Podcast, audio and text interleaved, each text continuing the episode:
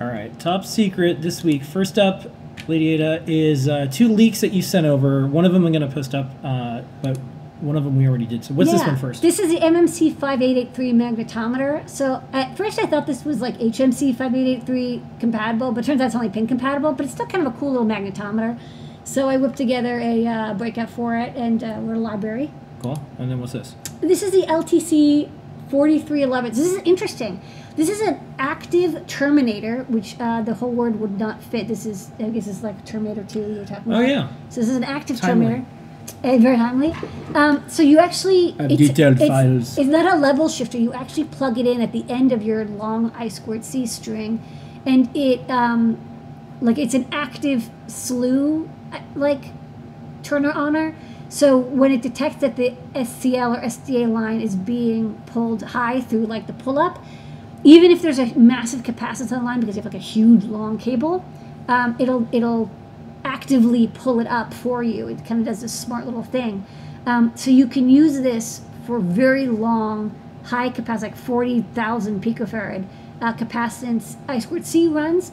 Um, so I'm going to prototype this, send it out, get it back. I'm going to try like connecting a 100 foot cable to I squared C and see what happens. Like, does Yeah, this that's cool. work? I don't know. We'll find out. All right, and then we have a little video that we shot. This was the solar thing we're working on. See you on the other side. What is this? Here comes the sun. Testing out a solar charger. Got the solar panel. Sun's right out here. And when I put the solar panel out in front and checked out my USB DC solar LiPo charger that I'm designing and upgrade to the previous version. This one's a little nicer, has USB C in. And then I'm plotting the power on this clue. So you can see in this case, I'm getting 2.1 watts out, which isn't bad. It's a 5 watt panel. You usually get about half the wattage uh, when you convert to LiPo charging. So, so far so good. Thank you, Mr. Sun. All right, next up on top secret. What's this? Okay, so the story behind this is is long, but worth it. So this is CID 5000s. This is like an incredibly old uh, component.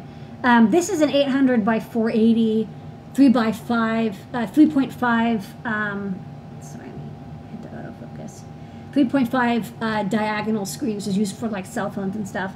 And my TFT supplier said, "Oh, you know, I know you've been looking for 800 by 400 uh, displays in, in smaller sizes, and they sent me over this display." And I was like, "Oh my god, this will make such a cool like Raspberry Pi hat."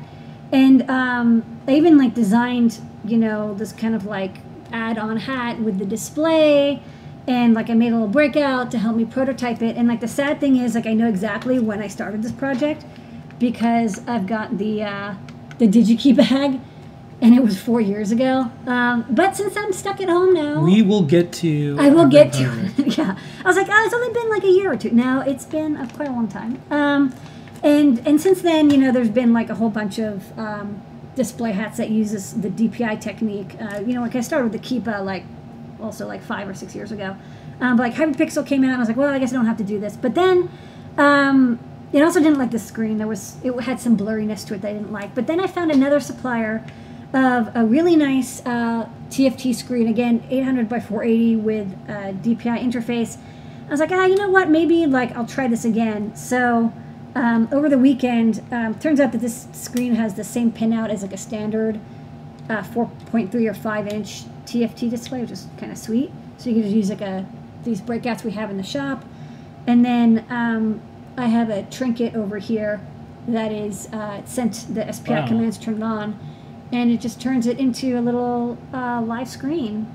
So I got this working on a breadboard, and I'm gonna try to revive this project. Um, maybe I'll have like seesaw connectivity, and of course I'll like STEMMA QT connectors. This is cool. But yeah, what's really nice is this is like a very um, wide angle. I mean, these IPS screens are so inexpensive. So like when I got this screen, it was like you know ten bucks a piece. This one's like four, um, and incredibly cheap, and you can get capacitive touch on them and stuff.